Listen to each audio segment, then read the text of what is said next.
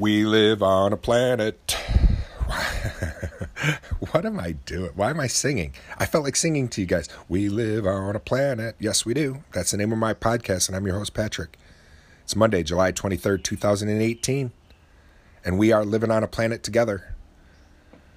This morning, it's 73 degrees. Feels like it's 73, and the highs are going to be about 87.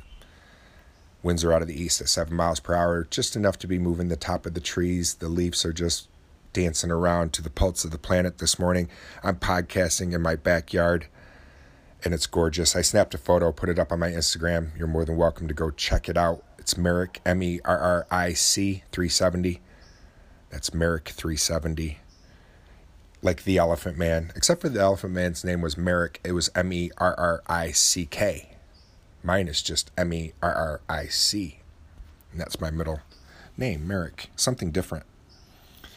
I wanted to jump right into our quote this morning, or our positive statement. Try to uh, get this show wrapped up for you so you can get back to doing whatever it is that you're doing, hopefully being creative. Here we go. To live a creative life, you must lose our fear of being wrong to live a creative life, we must lose our fear of being wrong.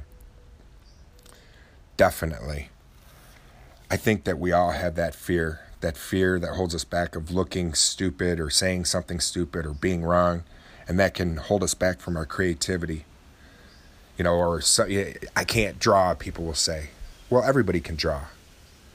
You just feel that how your draw is going to be wrong because it might not compare to the next person, but you can draw you can draw, even if it's a stick figure, that's still your creativeness coming out. And so don't be fearful of being wrong on that. Just realize maybe you're the best at making stick figures. I'm, you know, I'm, I'm crippled by that a lot of times of fear of being wrong or it, mine is more a people pleaser. Mine is I just really want everybody to always be happy. I'm the peace giver. I'm the peace, you know, guy. I, I don't want fights. I don't like riff. I hate confrontation and I want everybody to like me. And I know that that's not always going to be the case. And I'm trying to get past that. And the older I've gotten, the easier it's gotten to just kind of be happy with myself of who I am and where I am in my life instead of being envious or wanting and being someplace else that I wished I could be. Because this is where I am and this is where I'm supposed to be right now in this world. And everything I've gone through has just made me who I am. And everything that I'm going to go through will make me who I am as well. Gosh, it's gorgeous out here this morning. It's the sun isn't out or anything yet. The skies are a little gray, but it's just it's nice. It's nice and cool. That breeze feels good coming out of the east. And it's nice. Makes me feel all right. Let's listen to Joe Cocker feeling all right and then Blind Faith can't find my way home. These are songs just from 1969 that were hitting the charts. They have nothing to do with what I was talking about. I just like liked them, and I wanted to share them with you. Let me share those songs with you, and when we come back, we'll get our random fact and then all the other stuff we usually do here. We live on a planet. Stick around. I'll be right back. Go. How you doing? What What have you been up to? Where you been? How come we haven't seen you? We live on a planet in a while. How you been? Good to see you. Careful, rooting around there in the backyard. You're gonna hurt yourself in that sea of green. Hey, go. Say hello to your mother for me. Wow, we have not hear, heard or seen Goat at We Live on a Planet in months. He uh, found his way to the backyard of the Sea of Green and he stopped over and brought me a random fact. And I thought this fact was kind of fun. Hey, Goat, take it easy. All right. This one was neat because this one was a follow up to my last podcast.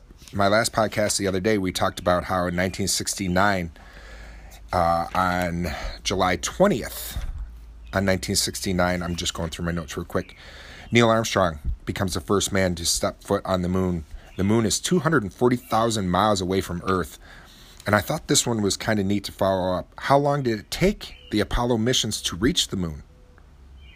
We know that they reached the moon in 1969 on July 20th, but how long did it take? The Apollo missions took about three days to reach the moon. Three days. Goes on to state, but the quickest trip to the moon was the New Horizons probe, which zipped past the moon in just 8 hours and 35 minutes on its way to Pluto. However, the spacecraft didn't even slow down or approach a lunar orbit. It was just zipping past, heading off to Pluto. I thought that was kind of neat. That was a fun fact. That was fun.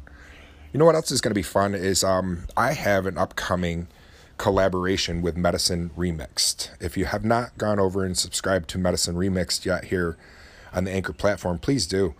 A um, couple doctors, they're in New York City, and they just do their thing on podcasting, which is fun. They were probably probably one of the very first podcasts I listened to when I first joined the Anchor platform, and I was an instant fan. And months ago, Rish, the second half of Medicine Remixed, got a hold of me, contacted me, and said, Hey, would you like to do a collaboration with D and I? Said, Heck yes, I would love to do that. And so about two two months ago, we did a collaboration call, which was about an hour and a half, and it went pretty long. And um, I heard from Rish just the other day, and he said, Hey, I hadn't forgot about you. They've just been busy. I mean, they're busy doctors, they're busy doing their things, but he said, We're going to be getting that episode up in about two weeks. So if you haven't subscribed to Medicine Remix yet, go on over and check them out. It's great podcast, good stuff. And uh, I'm going to be doing a show with them, which they're going to be putting out in a couple weeks. What I'll do is once I hear more from Rish and I get to know the, the details on it, I'll let you guys know when it's going to be on. So if you're curious or interested, you can go on over and listen to what uh, D, Rish, and myself had to to say in this collaboration, which was a lot of fun. I really did enjoy it. All right, well let's uh, let's take a short little break and we'll hear some music again. How about um, CCR Bad Moon Rising? We just heard about the moon, and then Grateful Dead St. Stephen's. These were all songs that were topping the charts in 1969. Then when we come back, we'll do uh, This Day of History, and then we also have The Secret. So stick around. We got more show to come. I'll be right back.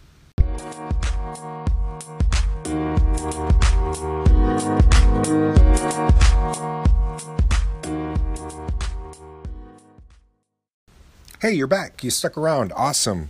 Let's um hear what happened on this day of history. I go over to the History Channel's website and just root around. And um, usually, if I'm in the studios, I'll have my tablet open and then I can key it open and um, read. But since I'm on my back porch right now, I'm, these are just going to be the short version of what happened in this day of history. Here we go. Here's one that happened 1984 on this day. 21 year old Vanessa Williams. She gives up her Miss America title She's the first to resign in the pageant's history. This is after Penthouse magazine. They announced that they had plans to publish her nude photos. She was also the first black woman to win the Miss America pageant. She went to Syracuse, New York, which is only about 45 miles away from where I am south of me. I thought that was kind of neat and um, that she went to Syracuse, but I think it's kind of sucky that Penthouse ended up doing what they were doing. But see, in 1982, she went to New York City and she did these model shoots. And the photographer told her that um, they would not be used, that she would be silhouetted out and they wouldn't even know it was her. And she signed a release and everything, so she wasn't able to sue because she signed the release for this. And the photographer ended up uh, selling these to Penthouse. What else do we have? 2007, Honda produces its six millionth Civic in North America. Six millionth Civic, Honda Civic. How about this? 1878, Black Bart strikes again. He robs a Wells Fargo stagecoach in California. 1878, Black Bart. He was wearing a flour sack over his head. And then the armed robber stole a small safe box with less than $400 and a passenger's diamond ring and a watch. When the empty box was recovered, a taunting poem was signed by Black Bart, and it was found inside. Want to hear the poem? I got it. This is what Black Bart taunted the authorities with. Here I lay me down to sleep, to wait the come morning, perhaps success, perhaps defeat, and everlasting sorrow. Yet come what will, I will try it once. My conditions can't be worse, and if there's money in the box, 'tis money in my purse. uh, Black Bart. What else we got? 1982. This was sad. I remember this. Actor and two children are killed in the Twilight Zone movie set. Vic Morrow was the name of the actor, and two children actors were killed in this accident involving a helicopter. It was a part of a scene in the Twilight Zone movie where um, he was in Vietnam, this actor, and he had the two children with him, and they were in a body of water. And the helicopter, with all the pyrotechnics, was flying too low, ended up crashing and crashing right into these three and killing them, sadly. The director, I can't think of his name though, the director, producer, um, they were brought up on manslaughter charges. If you want to find out what more happened to that, head on over to uh, the History Channel's website or just type in the Twilight Zone movie accident and you can find out what happened. 1885, former President Ulysses S. Grant died. 1885. Ulysses S. Grant was a huge baseball fan. Just a little side fun fact.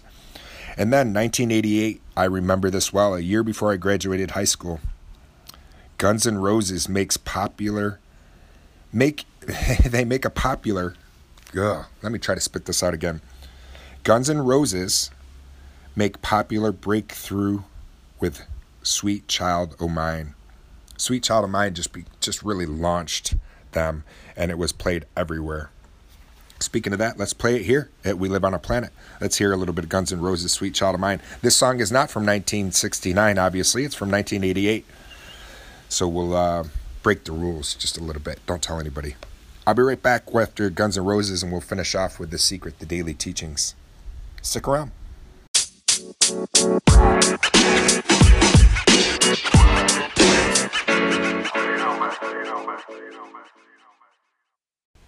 Day 107 of The Secret, the Daily Teachings. Here we go. Imagine writing an email of what you want to the universe.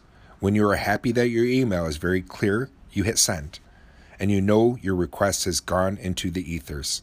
You also know that the server of the universe is an automatic system, and it doesn't question email requests. Its job is simply to fulfill every request. If you begin to worry and stress that you haven't got what you wanted, then you have just sent another email to the universe to stop your order. And then you wonder why you haven't received what you asked for. Once you ask, know that the server of the universe is an is an automatic, infallible system that never fails, and expect to receive your request. Day 107, The Secret. Wow. Write an email to the universe today. Ask for your request and then be patient. I'm going to send one out today to the universe. Thank you so much for your time. I appreciate it. The sun is just starting to pop up over the trees in the backyard of the Sea of Green. Looks like it's going to be a gorgeous day. Thanks for joining me. I appreciate it. I look forward to talking to you again real soon. Take care, my friends. Peace.